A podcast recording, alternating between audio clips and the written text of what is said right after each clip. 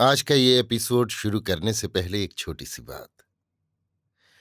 क्या आप भी अपना पॉडकास्ट बनाने की सोच रहे हैं? तो एंकर ट्राई कीजिए। ये पॉडकास्ट बनाने का सबसे आसान तरीका है। नंबर एक, ये फ्री है।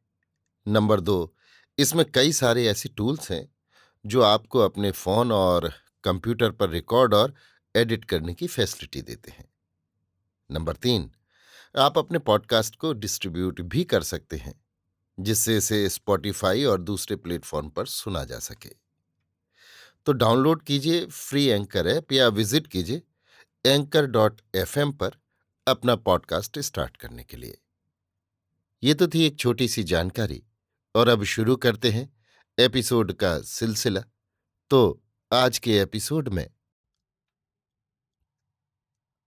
लीजिए सुनिए मुंशी प्रेमचंद के लिखे उपन्यास, वरदान का भाग नौ, ईर्ष्या, मेरी यानी समीर गोस्वामी की आवाज़ में।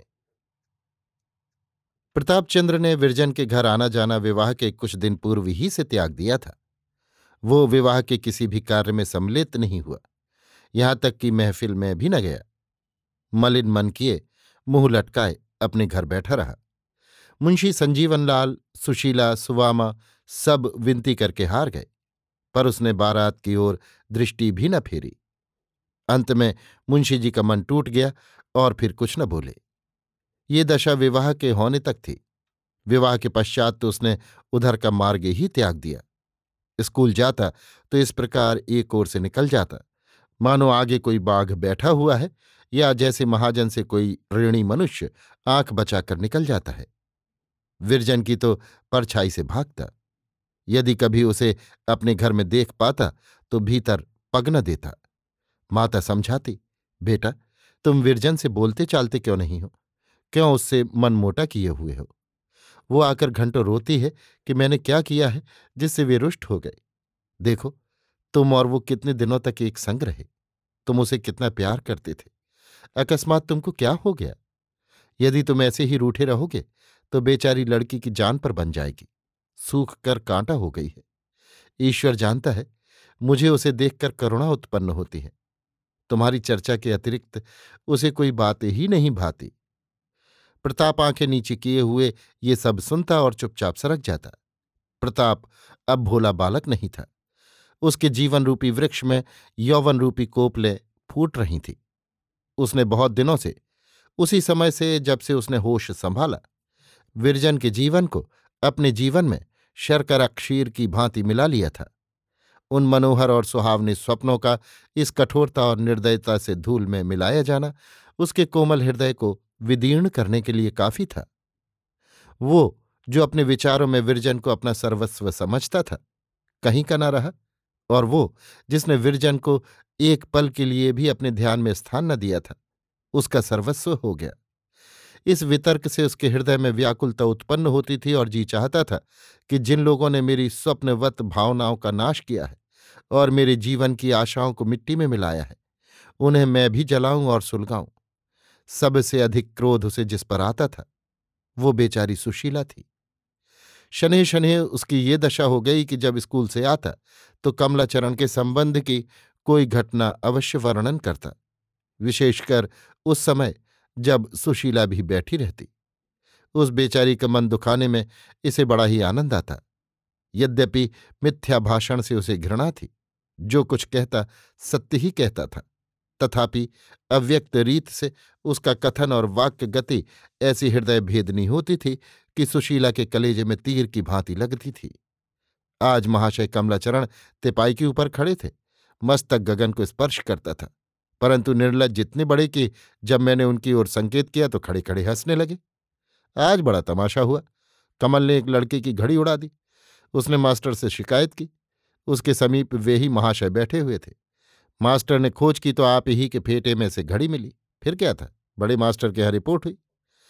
वो सुनते ही झल्ला गए और कोई तीन दर्जन बैतें लगाई सड़ासड़। सारा स्कूल ये कुतूहल देख रहा था। जब तक बैतें पड़ा की महाशय चिल्लाया कि परंतु बाहर निकलते ही खिलखिलाने लगे और मूछों पर ताव देने लगे। चची, नहीं सुना? आज लड़कों ने ठीक स्कूल के फाटक पर कमलाचरण को पीटा मारते मारते बेसुध कर दिया। सुशीला ये बातें सुनती और सुन सुनकर कुटती। हाँ प्रताप ऐसी कोई बात विरजन के सामने न करता। यदि वो घर में बैठी भी होती तो जब तक वो चली न जाती, ये चर्चा न छेड़ता। वो चाहता था कि मेरी किसी बात से इसे कुछ दुख न हो। समय समय पर मुंशी संजीवन लाल ने भी कई बार प्रताप की कथाओं की पुष्टि की। कभी कमला हाट में बुलबुल लड़ाते मिल जाता, कभी गुंडों के संग सिगरेट पीते, पान चबाते, बेढंगेपन से घूमता हुआ दिखाई देता। मुंशी जी जब जमाता की ये दशा देखते तो घर आते ही स्त्री पर क्रोध निकालते, ये सब तुम्हारी ही करतूत है। तुम्ही कहा था घरवर दोनों अच्छे हैं तुम्ही रिझी हुई थी। उन्हें उस क्षण ये विचार न होता कि जो दोषारोपण सुशीला पर है। कम से कम मुझ पर भी उतना ही है। वो बेचारी तो घर में बंद रहती थी। उसे क्या ज्ञान था कि लड़का कैसा है? वो सामुद्रिक विद्या थोड़े ही पढ़ी थी। उसके माता पिता को सभ्य देखा, उनकी कुलीनता और वैभव पर सहमत हो गई। पर मुंशी जी ने तो केवल अकर्मण्यता और आलस्य के कारण छानबीन न की। यद्यपि उन्हें इसके अनेक अवसर प्राप्त थे, और मुंशी जी के अगणित बांधव इस भारतवर्ष में अब भी विद्यमान हैं जो अपनी प्यारी कन्याओं को इसी प्रकार नेत्र बंद करके कुएँ में ढकेल दिया करते हैं। सुशीला के लिए विरजन से प्रिय जगत में अन्य वस्तु न थी। विरजन उसका प्राण थी। विरजन उसका धर्म थी और विरजन ही उसका सत्य थी। वही उसका प्राणाधार थी। वही उसके नयनों की ज्योति और हृदय का उत्साह थी। उसकी सर्वोच्च सांसारिक अभिलाषा ये थी कि मेरी प्यारी विरजन अच्छे घर जाए। उसके सास ससुर देवी देवता हों उसका पति शिष्टता की मूर्ति और श्री रामचंद्र जी की भांति सुशील हो। उस पर कष्ट की छाया भी न पड़े। उसने मर मर कर बड़ी मिन्नतों से ये पुत्री पाई थी और उसकी इच्छा थी कि इस रसीले नयन वाली अपनी भोली भाली बाला को अपने मरण पर्यंत आँखों से अदृश्य न होने दूँगी। अपने जामाता को भी यहीं बुलाकर अपने घर रखूँगी। विरजन के बच्चे होंगे, उनका पोषण करूँगी। जामाता मुझे माता कहेगा, मैं उसे लड़का समझूँगी। जिस हृदय में ऐसी मनोरथ हों, उस पर ऐसी दारुण और हृदय विदारणी बातों का जो कुछ प्रभाव पड़ेगा, प्रकट है। हा, हंत। दीना सुशीला के सारे मनोरथ मिट्टी में मिल गए। उसकी सारी आशाओं पर ओस पड़ गई। क्या सोचती थी और क्या हो गया? अपने मन को बार बार समझाती कि अभी क्या है? जब कमला सयाना हो जाएगा तो सब बुराइयाँ स्वयं त्याग देगा। पर एक निंदा का घाव भरने नहीं पाता था।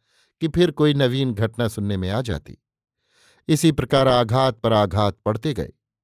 हाय, नहीं मालूम विरजन के भाग्य में क्या बदा है। क्या ये गुण की मूर्ति, मेरे घर की दीप्ति, मेरे शरीर का प्राण, इसी दुष्प्रकृति मनुष्य के संग जीवन व्यतीत करेगी? क्या मेरी श्यामा इसी गिद्ध के पाले पड़ेगी? ये सोचकर सुशीला रोने लगती और घंटों रोती। पहले विरजन को कभी कभी डांट डपट भी दिया करती थी। अब भूलकर भी कोई बात न कहती। उसका मुँह देखते ही उसे याद आ जाती। एक क्षण के लिए भी उसे सामने से अदृश्य न होने देती। यदि जरा देर के लिए ये सुवामा के घर चली जाती तो स्वयं पहुँच जाती। उसे ऐसा प्रतीत होता मानो कोई उसे छीन कर ले भागता है। जिस प्रकार वधिक की छुरी के तले अपने बछड़े को देख कर गाय का रोम रोम कांपने लगता है, उसी प्रकार विरजन के दुख का ध्यान करके सुशीला की आँखों में संसार सूना जान पड़ता था। इन दिनों विरजन को पल भर के लिए नेत्रों से दूर करते उसे वो कष्ट और व्याकुलता होती थी, जो चिड़िया को घोंसले से बच्चों के खो जाने पर होती है। सुशीला एक तो यों ही जीर्ण रोगणी थी, उस पर भविष्य की असाध्य चिंता और जलन ने उसे और भी घुला डाला। निंदाओं ने कलेजा चलनी कर डाला। छह मास भी न बीतने पाए थे कि क्षय रोग के चिन्ह दिखाई देने लगे। प्रथम तो कुछ दिनों तक साहस करके अपने दुख को छिपाती रही, परंतु कब तक? रोग बढ़ने लगा और वो शक्तिहीन हो गई। चारपाई से उठना कठिन हो गया। वैद्य और डॉक्टर औषध करने लगे। विरजन और सुवामा दोनों रात दिन उसके पास बैठी रहती। विरजन एक पल के लिए उसकी दृष्टि से ओझल न होने पाती। उसे अपने निकट न देखकर सुशीला बेसुध सी हो जाती और फूट फूट कर रोने लगती। मुंशी संजीवन लाल पहले तो धैर्य के साथ दवा करते रहे, पर जब देखा कि किसी उपाय से कुछ लाभ नहीं होता और बीमारी की दशा दिन दिन निकृष्ट होती जाती है तो अंत में उन्होंने भी निराश हो उद्योग और साहस कम कर दिया। आज से कई साल पहले जब सुवामा बीमार पड़ी थी, तब सुशीला ने उसकी सेवा शुश्रूषा में पूर्ण परिश्रम किया था। अब सुवामा की बारी आई, उसने पड़ोसी और भगनी के धर्म का पालन भली भांति किया। रुग्ण सेवा में अपने गृह कार्य को भूल सी गई। दो दो तीन तीन दिन तक प्रताप से बोलने की नौबत न आती। बहुधा वो बिना भोजन किए ही स्कूल चला जाता, परंतु कभी कोई अप्रिय शब्द मुख से न निकालता। सुशीला की रुग्णावस्था ने अब उसकी द्वेषाग्नि को बहुत कम कर दिया था।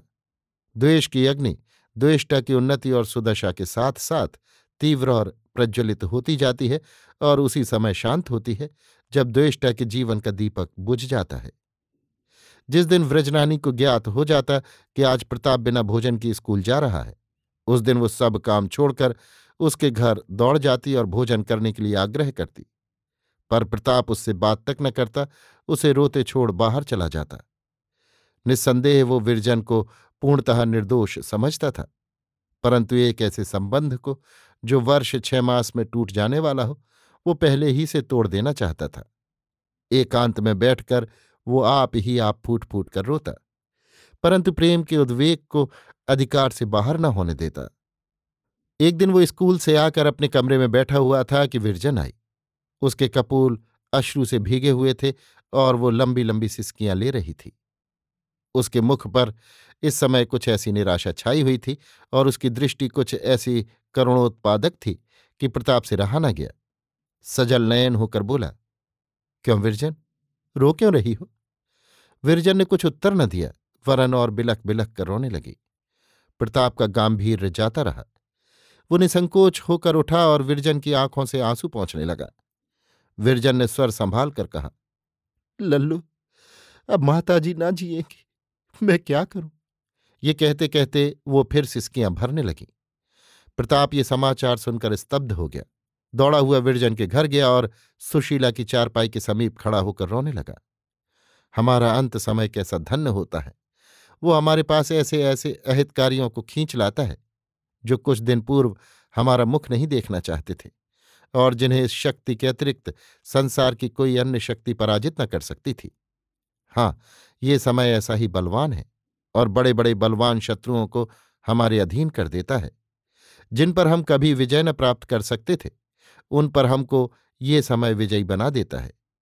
जिन पर हम किसी शस्त्र से अधिकार न पा सकते थे, उन पर समय शरीर के शक्तिहीन हो जाने पर भी हमको विजयी बना देता है। आज पूरे वर्ष भर के पश्चात प्रताप ने इस घर में पदार्पण किया। सुशीला की आँखें बंद थीं, पर मुखमंडल ऐसा विकसित था जैसे प्रभात काल का कमल।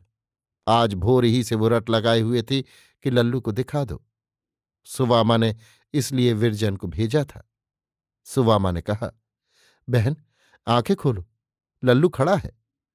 सुशीला ने आँखें खोल दी और दोनों हाथ प्रेम बाहुल्य से फैला दिए। प्रताप के हृदय से विरोध का अंतिम चिन्ह भी विलीन हो गया। यदि ऐसे काल में कोई मत्सर का मैल रहने दे तो वो मनुष्य कहलाने का हकदार नहीं है। प्रताप सच्चे पुत्र भाव से आगे बढ़ा और सुशीला के प्रेमांक में जा लिपटा। दोनों आध घंटे तक रोते रहे।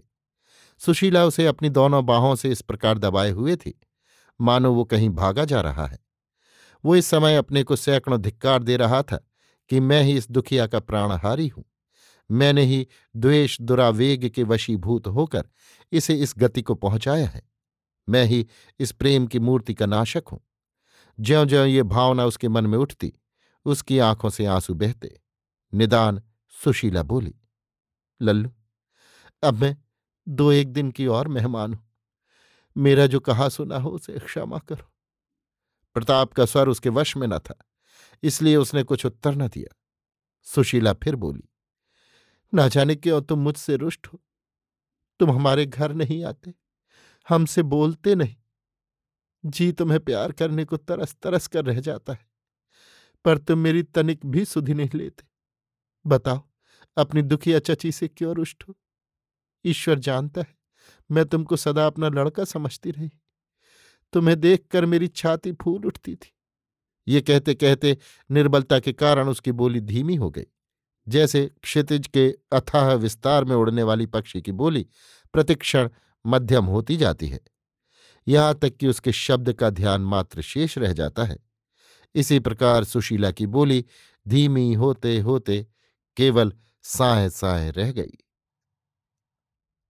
अभी आप सुन रहे थे मुंशी प्रेमचंद के लिखे उपन्यास, वरदान का भाग नौ, ईर्ष्या, मेरी यानी समीर गोस्वामी की आवाज़ में।